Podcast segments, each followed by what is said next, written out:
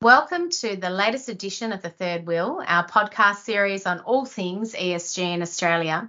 I'm Mel Debenham, a partner in our Environment Planning and Communities group based here in Perth. And I've got a new co host today. I'm delighted to introduce you to the newest member of the Third Wheel family, Isabella Kelly. Isabella has a raft of ESG experience, um, including in the very topical area of carbon trading. Um, so I think we'll turn the tables next episode, Bella, um, and get you back as our guest. Thank you, Mel. That sounds great. Um, I've actually been a long time listener of this podcast, so today is a bit of a celebrity moment for me. So I'm super excited to be joining you, um, along with our special guest, Mark Smythe, who's a partner focusing on regulatory disputes, investigations, and public law. Welcome, Mark. Thanks very much. And it's uh, great to be back on the podcast again. Fantastic. So, thanks for joining us as we um, continue to explore the themes in our latest report on unlocking ESG investment in Australia. The report explores the barriers to greater levels of ESG investment and it surveys more than 100 business leaders on the size and shape of ESG investment challenges and opportunities across M&A, capex and financial investment.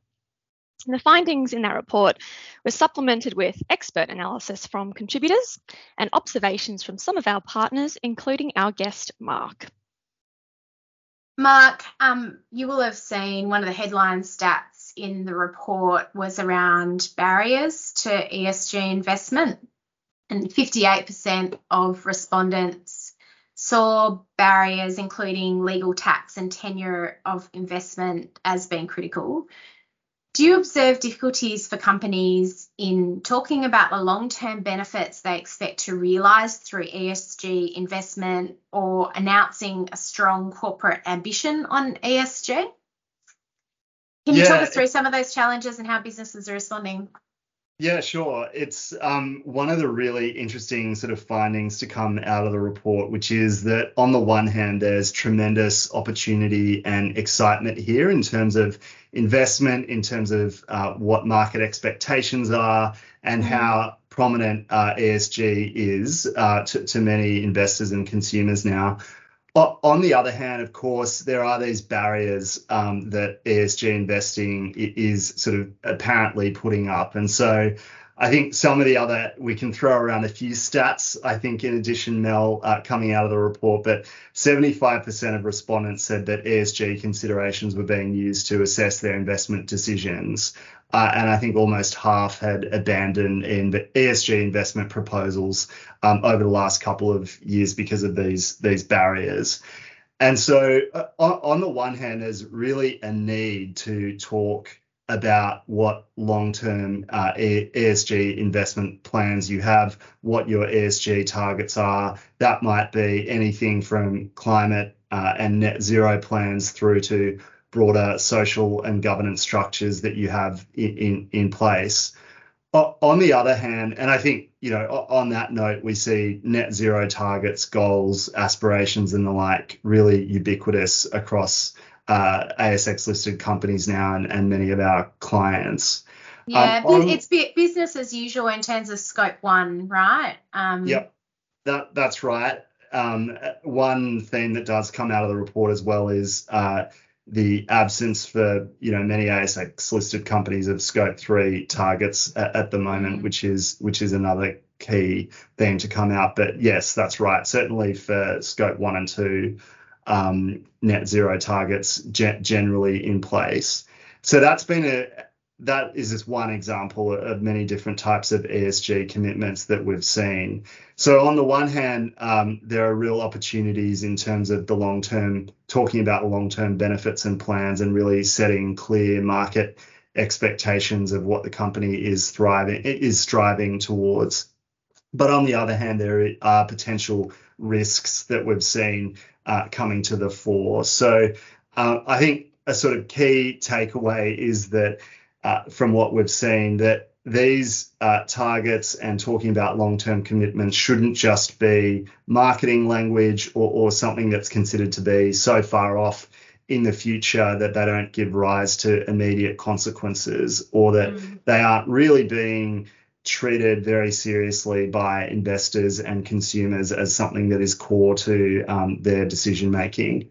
So, uh, I mean, to sort of bring that to life a little bit on, on the risk side, um, future statements on ESG ambitions can create risk if the statements aren't carefully framed and, in particular, aren't based on reasonable grounds. Uh, so, in Australia and also in the US, in the consumer and retail sectors in particular, we've seen uh, companies that have been the subject to litigation or to regulatory actions on the basis that uh, the claims are said to lack uh, a reasonable foundation, that there's been insufficient due diligence that has fed into the formulation of, of the target, and that it's said to be uh, misleading or deceptive on, on that basis.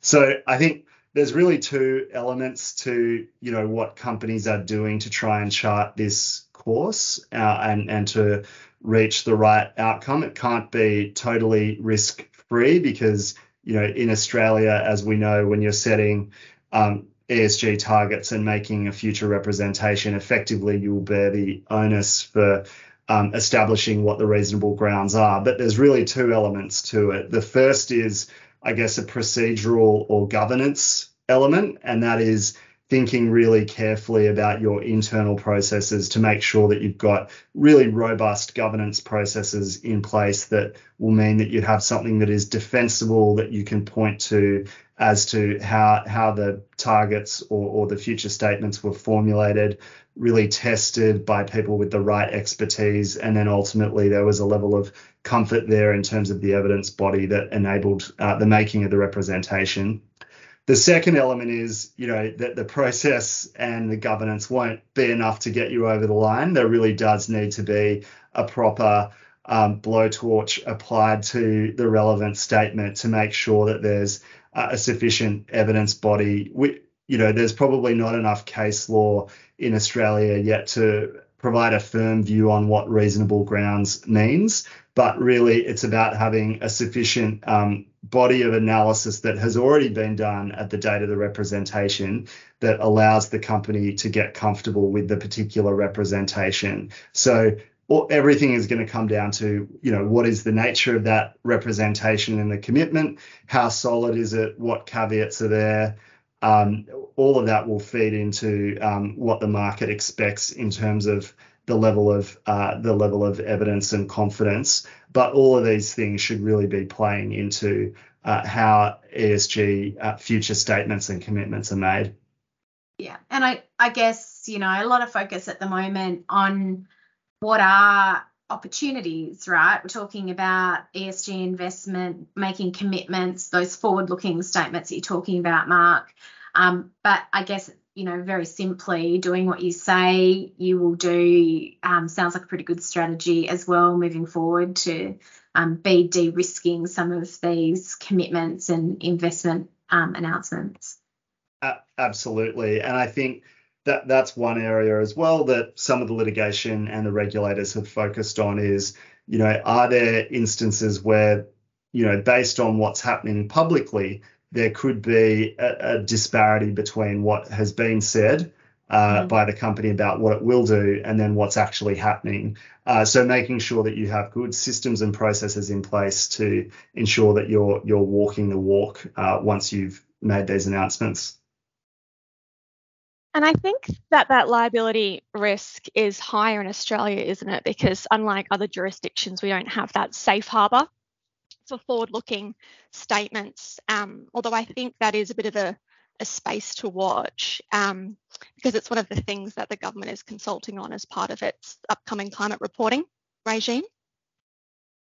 Um, now, Mel, I wanted to turn the spotlight back on you, if I can, and pick your brain about delays to project approvals in the context of making ESG investment decisions.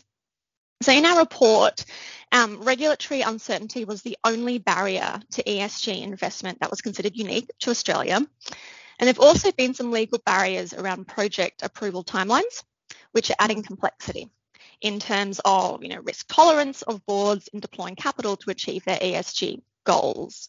Could you t- sort of talk us through um, those challenges and, and some of the recent developments that look to deal with that?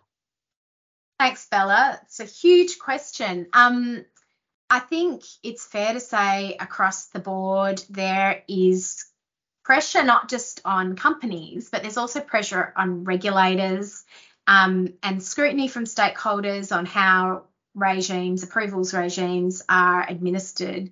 Um, and as a result, you know, a real cross the T's and dot the I's approach to um, environmental impact assessment and approvals. Um, and this is coming at a time, sort of, I won't say post COVID, but co- a COVID impacted time where we've got regulators with real resourcing constraints and you know an ability to get adequately trained and good people doing the job of assessment um, and decision making is is challenging. It's also coming at a time where regulators are considering quite complex projects. So, um, you know, if you think about CCS or um, large scale renewables projects, hydrogen, that kind of thing, there's a lot of novel elements to these developments, um, which also increases the burden during an assessment process. Um, and the last um, element that I would sort of suggest as impactful is this is all in the setting of um, a multiplicity of regulatory reform and review. So we've we've touched on um, you touched on that in terms of the safe harbour, but from a project development perspective, um, from a Commonwealth and state context, there's review and reform uh, across a wide range of legislation. So be that the Commonwealth Environment Legislation, EPBC Act, state environmental regimes, Aboriginal cultural heritage, um, in some states, such as Western Australia, we're also looking at new types of tenure to be able to unlock decarbonisation opportunities. Um, so this, you know, safeguard mechanism, the list goes on. Um, and I, I think that we're at a, a, a, bit of a unique juncture, I guess, with all, all of this happening at the same time. And perhaps Australia not being a first mover, definitely not a first mover, maybe not a lagger, but we, we haven't had that focus on decarbonisation um, that other jurisdictions may have over a longer period of time. So a perfect storm. Um, what I think that means um, for organisations in thinking about project approvals is that you need to be realistic about the landscape within which you're working. Um, schedules that might have been um, optimistic or achievable two, three, four years ago just aren't today. Um, so a, a, bit of realism, um, but also doing what you can to control those processes. And there are things that you can do. Um, for example, resourcing up and making sure that you're putting your best foot forwards, really um, pushing um, environmental impact assessment internally before you lodge documents so that you've done a lot of the hard work for regulators. Um, peer review of your impact assessment, things to bolster um, and build confidence and robustness with within regulatory submissions um, and trying to work within regulators' timetables. So, you know, giving them the highest quality documentation at a time when you know they'll be able to, they've got the bandwidth or they've um, they've scheduled to consider it. Um, and also being realistic about back end risk. So um, obviously this is something that Mark will be looking at and thinking about as well. But um, there are always generally opportunities for review, be they merits review or judicial review of approvals. And if you're operating in some sectors, energy, for example, at the moment, um, those are real risks, then you need to be taking them into account in the, you know, from a whole project development approvals process perspective. That was a lot.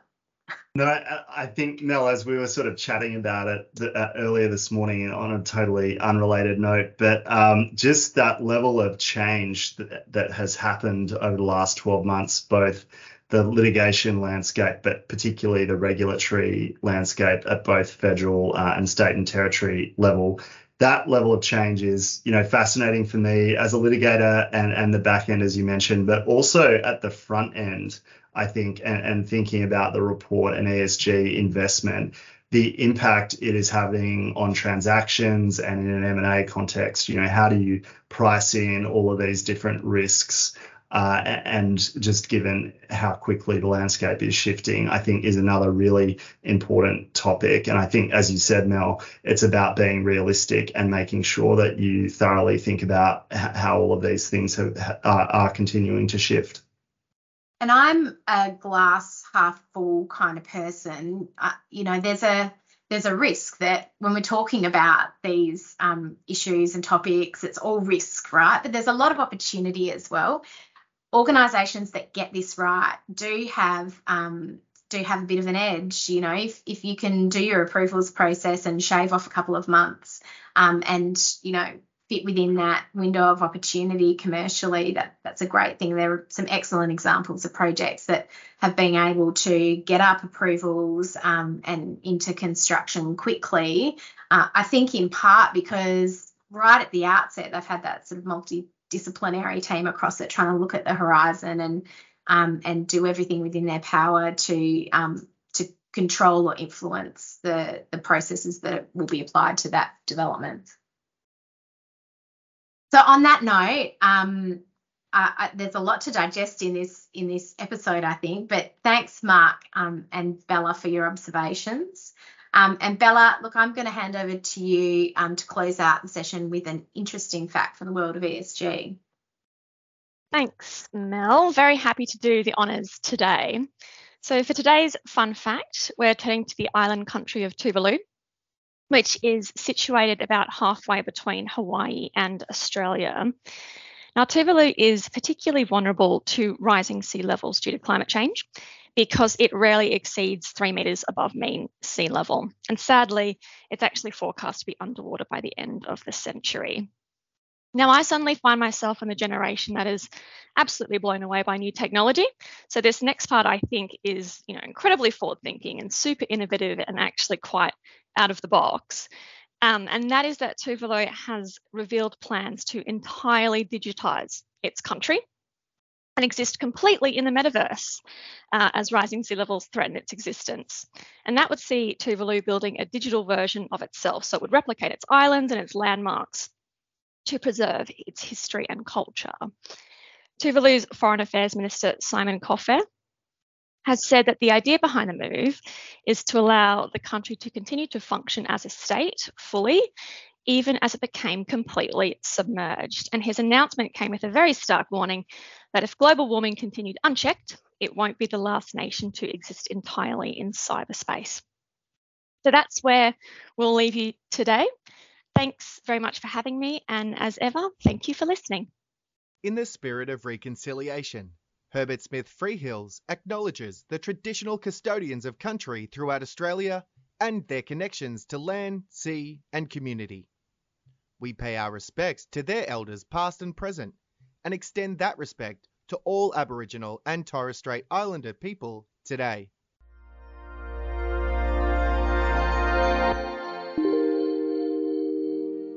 You have been listening to a podcast brought to you by Herbert Smith Freehills. For more episodes, please go to our channel on iTunes, Spotify, or SoundCloud, and visit our website, herbertsmithfreehills.com, for more insights relevant to your business.